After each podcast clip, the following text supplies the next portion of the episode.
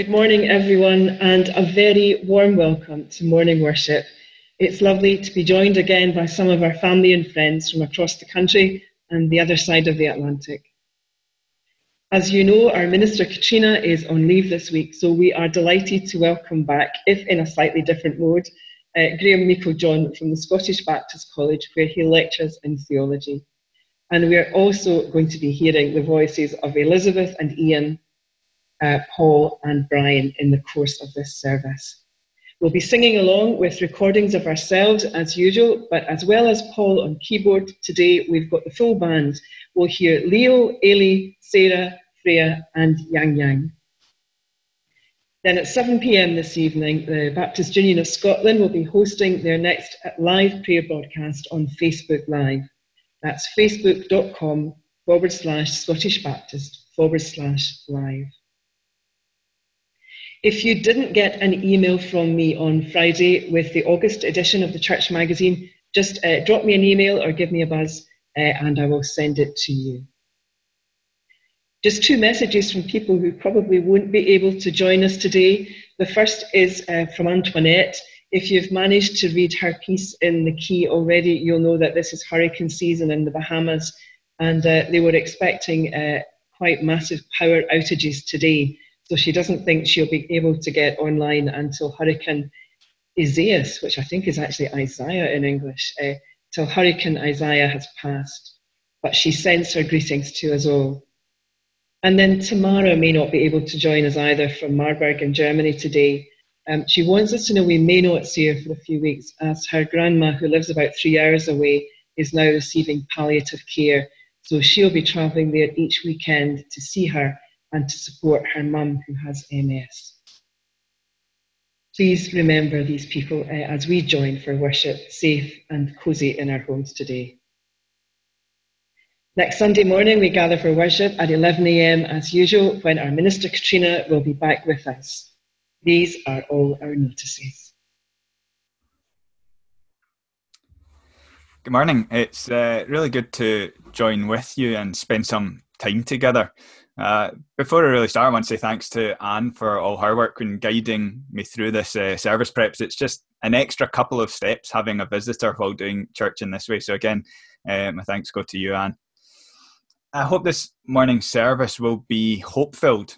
I think in a strange world, having hope becomes all the more important. And so to begin our service, let's read from Psalm 24. It's a wonderful psalm of adoration. The earth is the Lord's and everything in it, the world and all who live in it. For he founded it on the seas and established it on the waters. Who may ascend the mountain of the Lord? Who may stand in his holy place? The one who has clean hands and a pure heart, who does not trust in an idol or swear by a false god. They will receive blessing from the Lord and vindication from God their Saviour. Such is the generation of those who seek him, who seek your face, God of Jacob. Lift up your heads, you gates. Be lifted up, you ancient doors, that the King of glory may come in. Who is this King of glory? The Lord strong and mighty, the Lord mighty in battle. Lift up your heads, you gates. Lift them up, you ancient doors, that the King of glory may come in. Who is he, this King of glory? The Lord Almighty. He is the King of glory.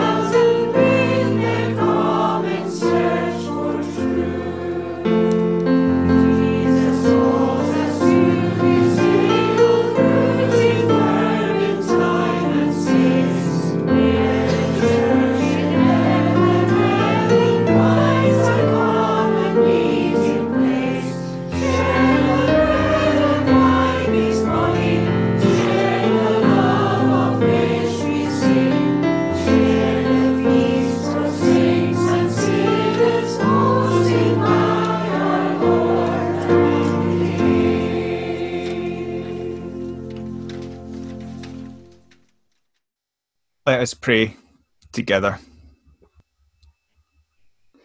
Lord, as we gather here in this place and this time, a now familiar setting and a weekly rhythm set in our calendars, we thank you that we're here to meet with you afresh. May this gathering today be a time when we find a moment in and out of time, a moment of meeting with you when the daily veil that at times covers our world and our lives is removed and we see your glory. Glory revealed in the beauty of the universe you have created. Beauty revealed in the community we are part of.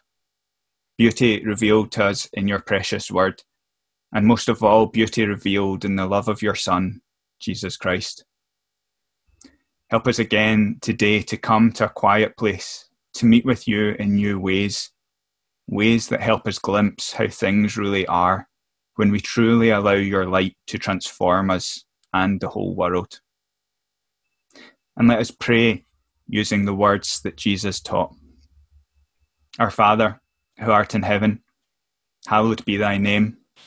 Thy kingdom come, thy will be done on earth as it is in heaven. Give us this day our daily bread, and forgive us our debts as we forgive our debtors. Lead us not into temptation, but deliver us from evil. For thine is the kingdom, the power, and the glory, forever. Amen. The Gospel of Mark, chapter 8, verse 27. Jesus went on with his disciples to the villages of Caesarea Philippi. And on the way he asked his disciples, "Who do people say that I am?" And they answered him, "John the Baptist, and others Elijah, and still others, one of the prophets." He asked them, "But who do you say that I am?" Peter answered him, "You are the Messiah."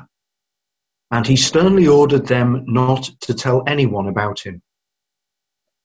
Then he began to teach them that the Son of Man must undergo great suffering and be rejected by the elders, the chief priests, and the scribes, and be killed, and after 3 days rise again.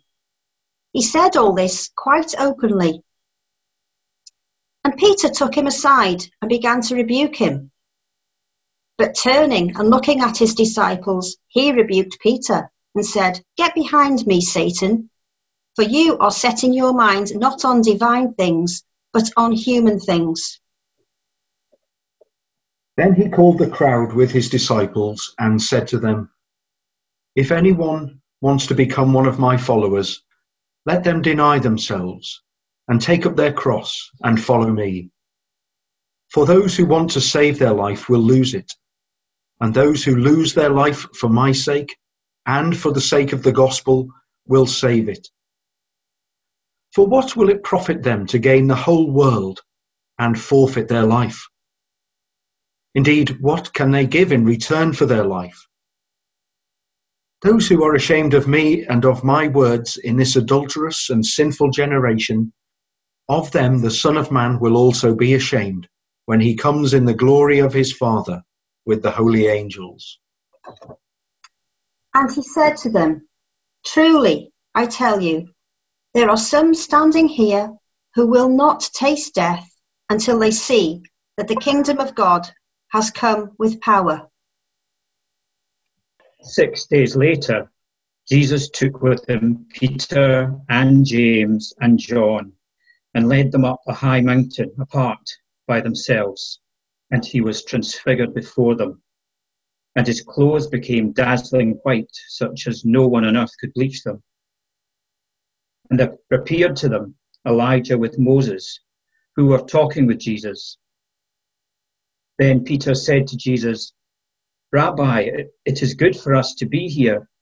Let us make 3 dwellings, one for you, one for Moses, and one for Elijah." He did not know what to say, for they were terrified. Then a cloud overshadowed them, and from the cloud there came a voice, "This is my Son, the beloved. Listen to him."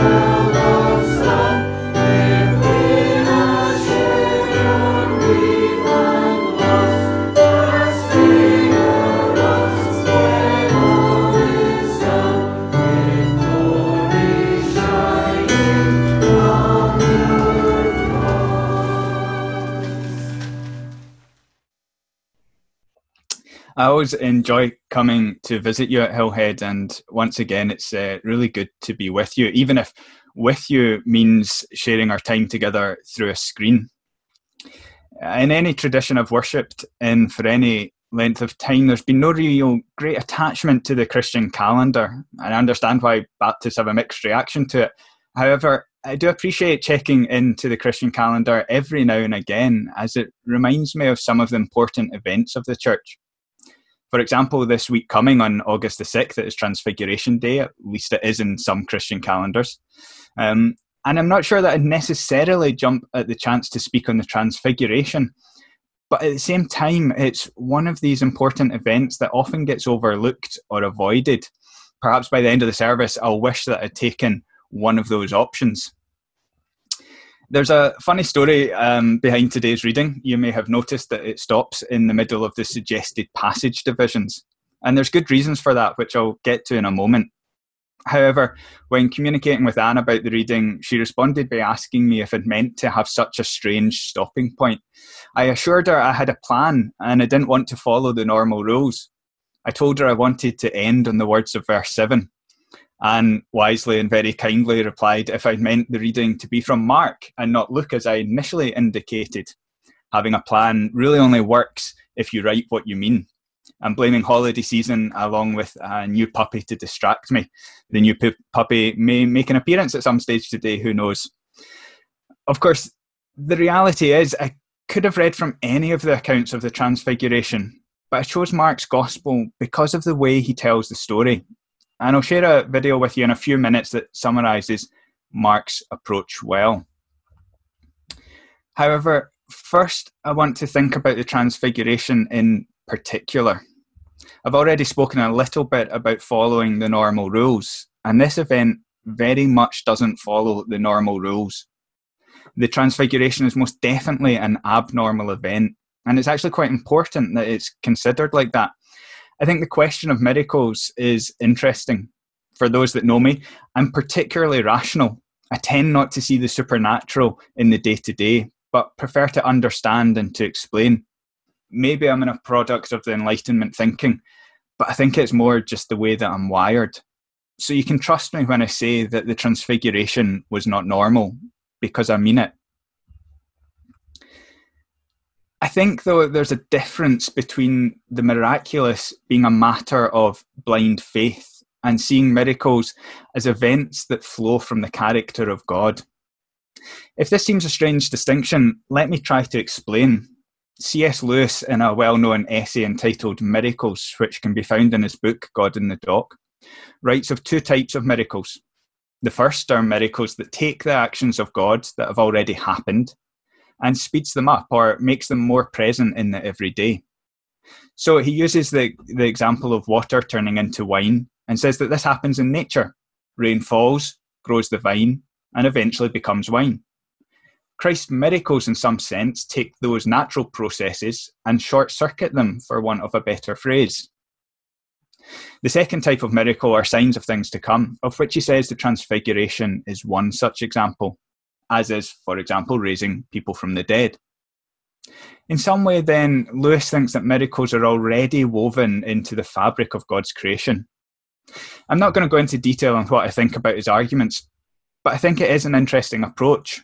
For me, it can be summarised by saying, if God has the ability to create the world from nothing, and everything in it comes from God, then turning water into wine or raising someone from the dead is really child's play. For some reason, I think we often struggle to contend with these lesser miracles than we do with the greater miracle of creation. It's easy to forget that God in Christ and through the Spirit is the same God who called creation into being from nothing. However, the Transfiguration helps remind us of that. There's lengthy debate between commentators about whether this event was a misplaced post-resurrection story because of some of the imagery seems to be more suited to the events of the resurrection. But generally, most commentaries think that it's very intentionally placed where it is in Mark's narrative. I wanted us to hear the verses just prior to the main Transfiguration event to give its context. Again, most commentators think the Transfiguration is used as a reminder to readers that Christ is God incarnate. Describing the events in Matthew's Gospel, Hagner writes, "Whereas in our day most Christians need to have a revelation concerning the full humanity of Jesus, who has been abstracted into the doctrine of Trinity, it was not so with the disciples. They, having a few days earlier heard Jesus speak in a most unexpected and disconcerting way about his death, needed at this point some assurance of the true identity of Jesus as Messiah, Son of God." That resonated with me. I think we're generally, we have no problem declaring that Christ is God in our worship and our confessions. We sometimes struggle to think of Christ as a human who ate, drank, and I imagine went to the toilet. But the reverse is the true for the disciples who ate and drank with Jesus and probably were there when he needed to excuse himself from the table to find the restroom. And stranger still, when they began to realize that Jesus was indeed the long-promised Messiah, to hear him speak of his death would be utterly unthinkable. The Transfiguration becomes a point where Christ's dual nature is most apparent, fully human and fully divine. God is revealed to us on earth through Christ. Not only does this event serve as a narrative episode to emphasize the divine alongside the human nature of Christ, it also presents us with some important imagery as the Gospel of Mark points us towards Christ the Messiah. I want to concentrate on just two of these images. I guess I think they're the most important ones, though that's only my judgment. There are others, and it's not to say they are unimportant. Just these ones really stuck out to me when I was reading the passage. The first image is of the mountain and the cloud, not to mention the appearance of Moses. This setting is meant to remind the reader of the Exodus narrative, and in particular when Moses receives the law in Exodus 24. There, Moses ascends a mountain, and the presence of God is represented by the mountain being covered in clouds. In both cases, there are three companions that go up the mountain, and the main character has a transformed, shining appearance. It signals to us the making of the first covenant with the Israelite people is being revisited here. The Exodus narrative and the giving of the law stands out in the story of Israel as a pivotal moment. It was God speaking to God's chosen people, cementing his presence with them. Evans states that no other event in Jewish salvation history was remembered with greater reverence. And so as the readers of Mark's Gospel take in this event, they immediately recognise something significant is happening. And moreover, it's being suggested that Jesus is greater than Moses, promising that God will have an even closer relationship with his people. The second image this scene conjures up is the words that we ended our reading with. "This is my son, the beloved. Listen to him." For those with keen ears, you'll probably be more familiar with the similar words from Jesus' baptism, recorded right at the beginning of the Gospel of Mark. For those with very keen ears, you might recognise similar words in Genesis 22, talking about Abraham and Isaac. That passage is for another time, but for our purposes, it suffices to note that although other Gospels start earlier, Mark's Gospel starts with Jesus' baptism, and this is significant for the story being told. With the Transfiguration echoing the beginning of the story, this event signals an important reconfirmation of who Jesus is, as well as marking a turning point in the story. Up until this point, Jesus looked very much like a human, a great prophet perhaps, a miracle worker. But the Messiah, the jury was still out. Upon Peter's confession that Jesus was the Messiah, and now in the Transfiguration, no doubt is left in the reader's mind that Jesus is indeed the Messiah, confirmed as God incarnate by God himself. Again, Evans sums this up well. The heavenly voice recalls the words uttered at the time of Jesus' baptism and serves as a second divine endorsement. Jesus' talk of rejection and death has not disqualified him from his messianic task. He is still God's Son, and his message, now placed in a new light, must still be heeded. Hopefully that's given you some insight into the context of the passage and some helpful ideas to chew over. I'm going to ask for a video to be played from an organisation called The Bible Project, which hopefully expands on these ideas and places them in the wider context of the whole book of Mark.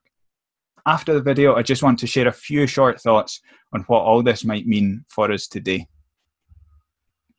The Gospel of Mark is a book in the Bible about the life of Jesus, and the earliest reliable tradition tells us that it was written by a guy named John Mark. Now, Mark didn't just grab a bunch of random stories about Jesus and throw them together. He's designed this book to address some really specific questions about whether or not Jesus was the Jewish Messiah. So let's stop right there, because that's a term a lot of people like me aren't very familiar with.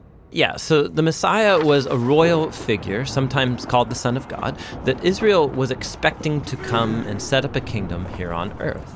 And around the time of Jesus, Israel was occupied by Rome, and so many Jews were hoping that the Messiah would come and overthrow the Romans and rule as king. But Jesus didn't overthrow the Romans. In fact, he was killed by them. And that brings us to the very issues Mark is trying to get at in this book. So in the first half, he focuses on who Jesus is. Is he really the Messiah? And then in the second half, he's addressing how Jesus became the Messianic king. And then right here in the middle of the book is this pivotal story that brings the two halves together, and Jesus answers both of these questions. Okay, so let's talk about the first half of the book, who Jesus is. So Mark makes his beliefs about Jesus very clear from the first line of the book. The beginning of the good news about Jesus, the Messiah, the Son of God. One of the next stories is Jesus getting baptized, and God's voice announces from heaven, "This is my son." So it couldn't be more clear, it's presenting Jesus as the Messiah. Yes, but as you're reading through this first half of Mark, you'll notice something really interesting start to happen. Jesus is going about healing all these different people, and he's constantly telling them to keep quiet about who he is. This happens so many times in Mark's account, it's very strange. Yeah, why keep it a secret? So remember, lots of Jews had lots of different expectations about what the Messiah would be and do, and so Jesus doesn't want people to misunderstand what it means for him to be Israel's Messiah. And so with all that in mind, we come now to the pivotal story at the center of the book, where Jesus takes his disciples away and he asks them, "Who do you all say that I am?" And Peter says what everyone's been saying, "You're the Messiah, the Son of God." But then something new happens, because Jesus starts explaining to them how he's going to become the Messianic king, and it is not what they expected. He says he's going to suffer and die and rule by becoming a servant, or in his words, "The Son of Man did not come to be served, but to become a servant, and to give his life as a ransom for many." Peter is startled by this and he rebukes Jesus because there's no way he's going to let Jesus die. And Jesus responds, "Get behind me, Satan," which is really intense. It really is, but it highlights how important it is for Jesus that his disciples come to understand who he really is. And so here now in this pivotal section, Jesus tries three different times to have this conversation with them, and every time they respond in confusion and even fear.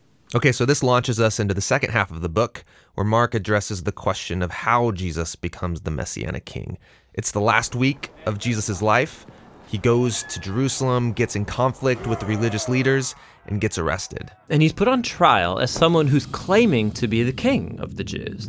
He's even given a crown and a purple robe like a king would get, but it is all a cruel joke. Then he's mocked and beaten and hung up on a cross where he dies. And it's here in this crucial scene that we meet a new character. A Roman soldier. Who suddenly gets everything that's going on. He says, "Surely this is the Son of God." Which is crazy. It's an enemy who's first putting it all together that Israel's Messianic king is the crucified Jesus. That's the structure of the book of Mark.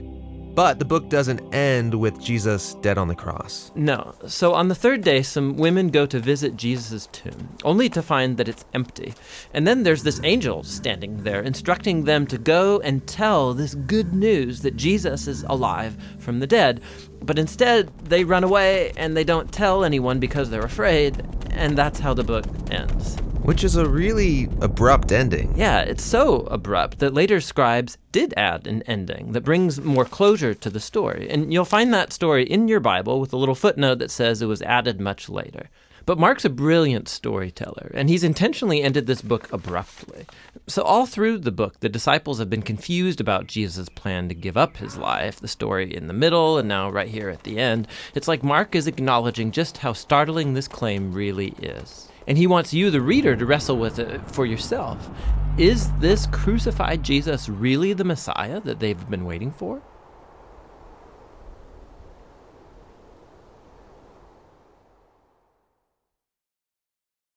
So what does this mean for us today? I want to highlight two assurances we can derive from this understanding of the Transfiguration. The first is a core principle of Christology.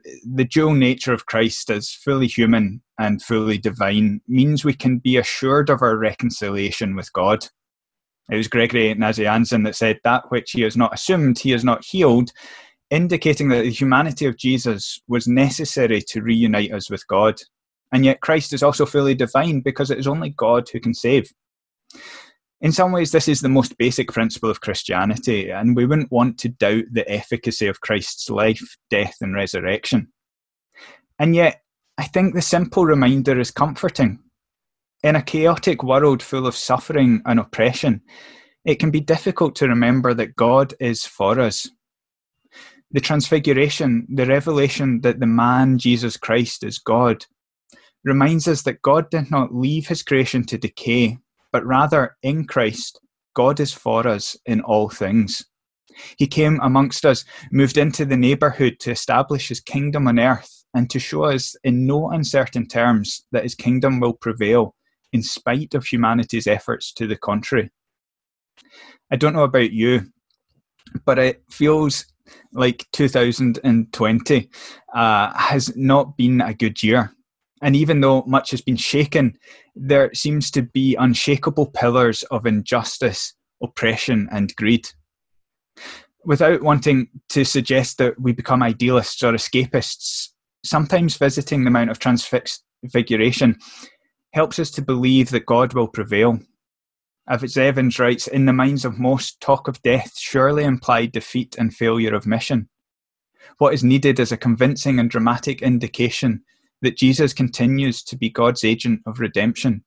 The Transfiguration serves this purpose.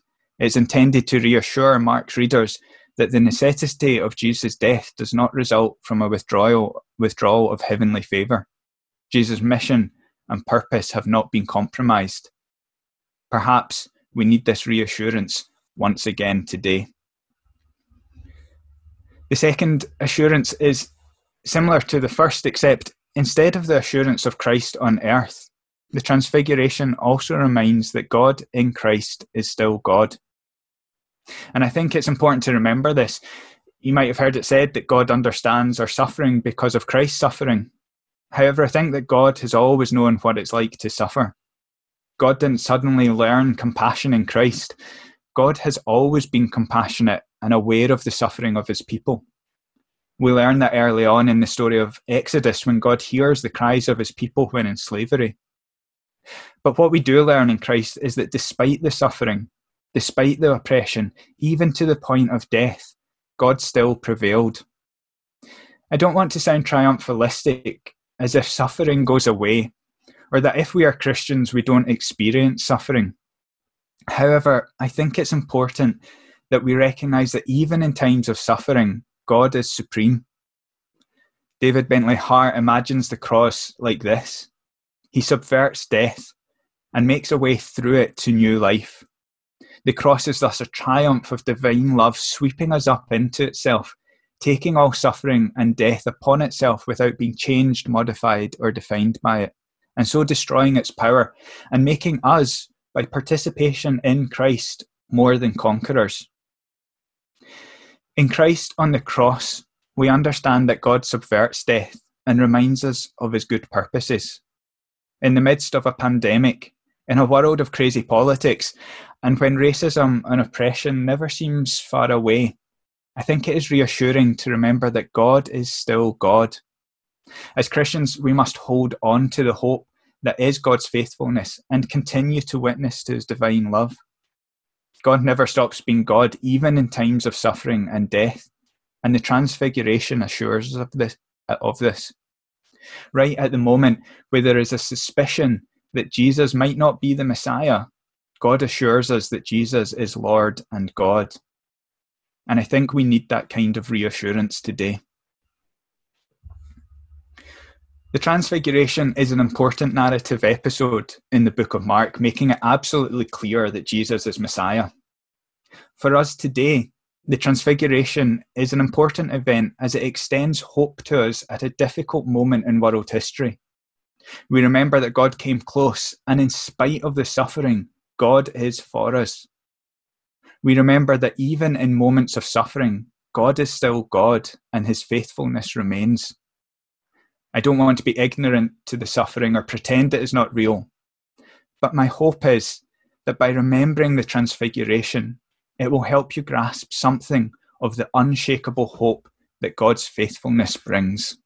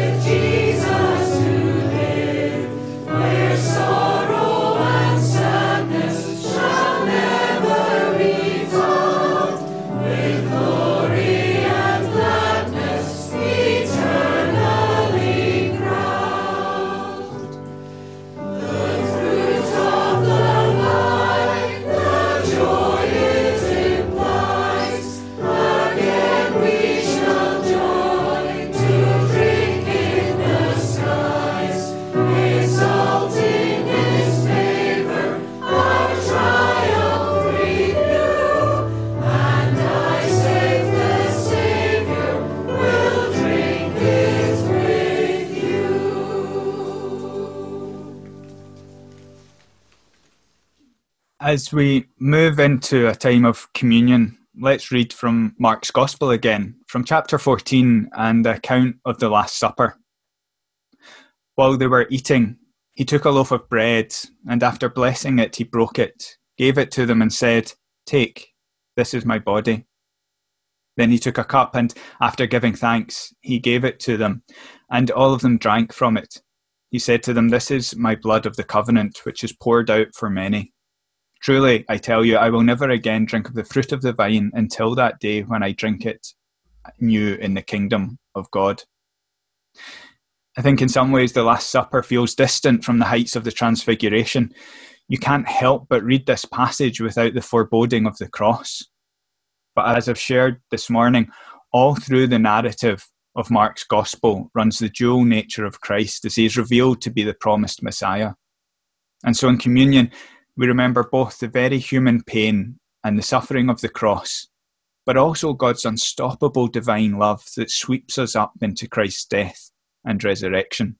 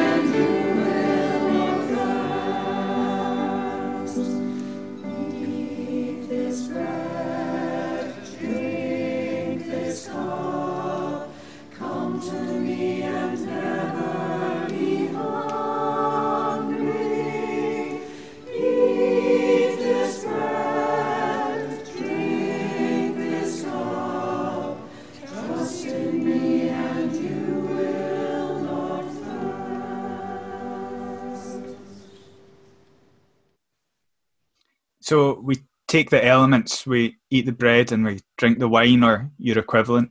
We share not only in this sacramental act, but more importantly, we share in the life of God together, being in Christ and through the Spirit. Let's take time to reflect and remember as we witness to the unswerving faithfulness of God. Let us eat and drink together now.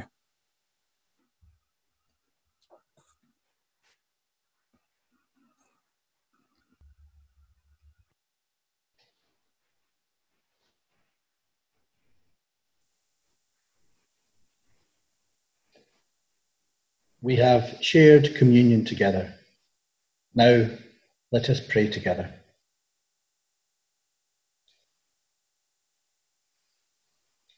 God of community and hospitality, we have shared communion. But the nagging thought persists. Who is not yet present at the feast of life because of injustice, of oppression, of vulnerability, of loneliness? Who have we not noticed because their voices are silenced or because we do not think that they are worth noticing? God, who revealed new vision to the disciples in the midst of transfiguration, open our eyes and ears and hearts afresh this day as you come down the mountain into our daily living and challenge us anew. And as we pray this morning for others and for ourselves, we call to mind those who have revealed to us new ways of understanding about what it means to be a follower of Jesus. May we continue to take the gifts of life that they have given to us and to offer them to others. And with all this in mind, we pray for our own community of faith here at Hillhead, the people with whom we journey most closely as followers of Jesus, the people with whom we share ever new insights of faith. This week, our prayer rota encourages us to remember Paul, Helena, Lily, Clifford, Katrina G, Jean and Walter, Paul, Rico, Ailey and Leo, Katrina H and Ben, and Rachel.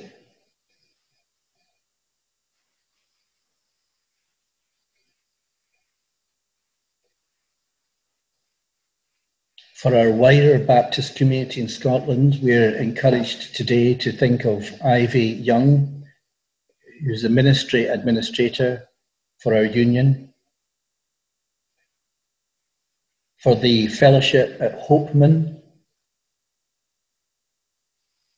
the fellowship at Inverkeithing, and the fellowship in Inverness.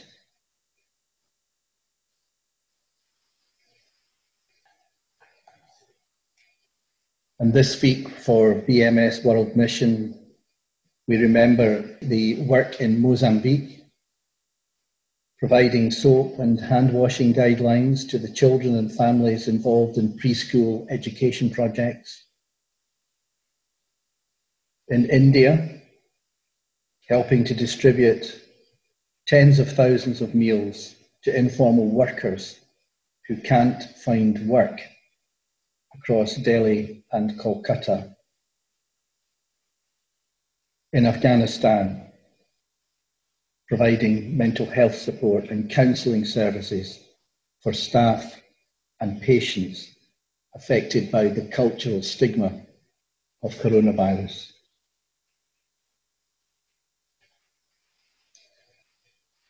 And as our society, close to us and worldwide, continues to wake up to a way of living which is out of all recognition to the one we were living just 21 weeks ago, we remember this morning those who are currently unwell for any reason, and for those who are concerned about loved ones.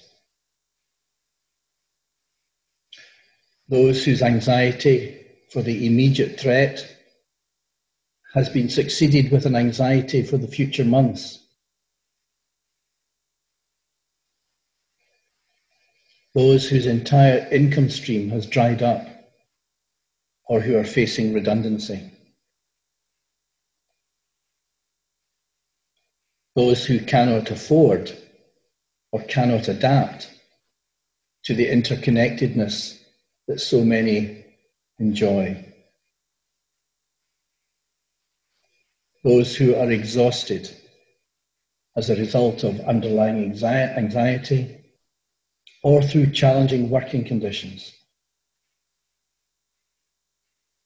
Those who are afraid to be at home. Those who are afraid to go out. And for all those who are bereaved and grieving.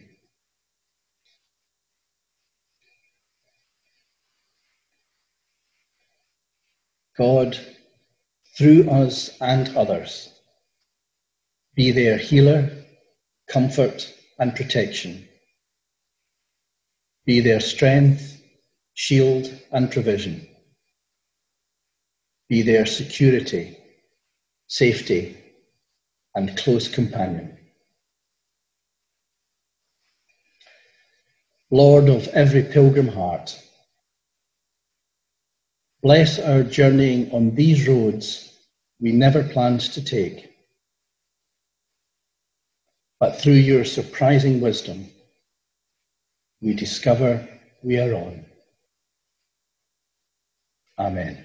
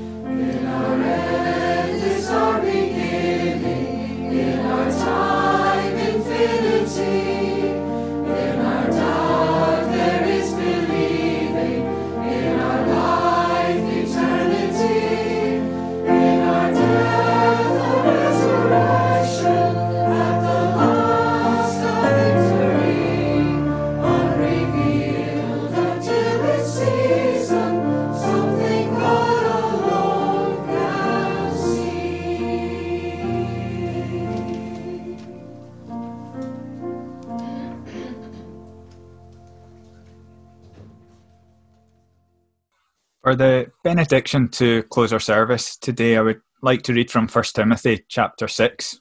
I hope these words are a fitting end to all that we've heard and thought about as we've focused on the Transfiguration and the revelation of Christ as fully human and fully divine. Fight the good fight of faith. Take hold of the eternal life to which you were called when you made your good confession in the presence of many witnesses, in the sight of God who gives life to everything, and of Christ Jesus, who while testifying before Pontius Pilate made the good confession, I charge you to keep this command without spot or blame until the appearing of our Lord Jesus Christ, which God will bring about in his own time. God the blessed and only ruler, the King of kings and the Lord of lords, who alone is immortal and who lives in unapproachable light, whom no one has seen or can see. To him be honour and might forever. Amen.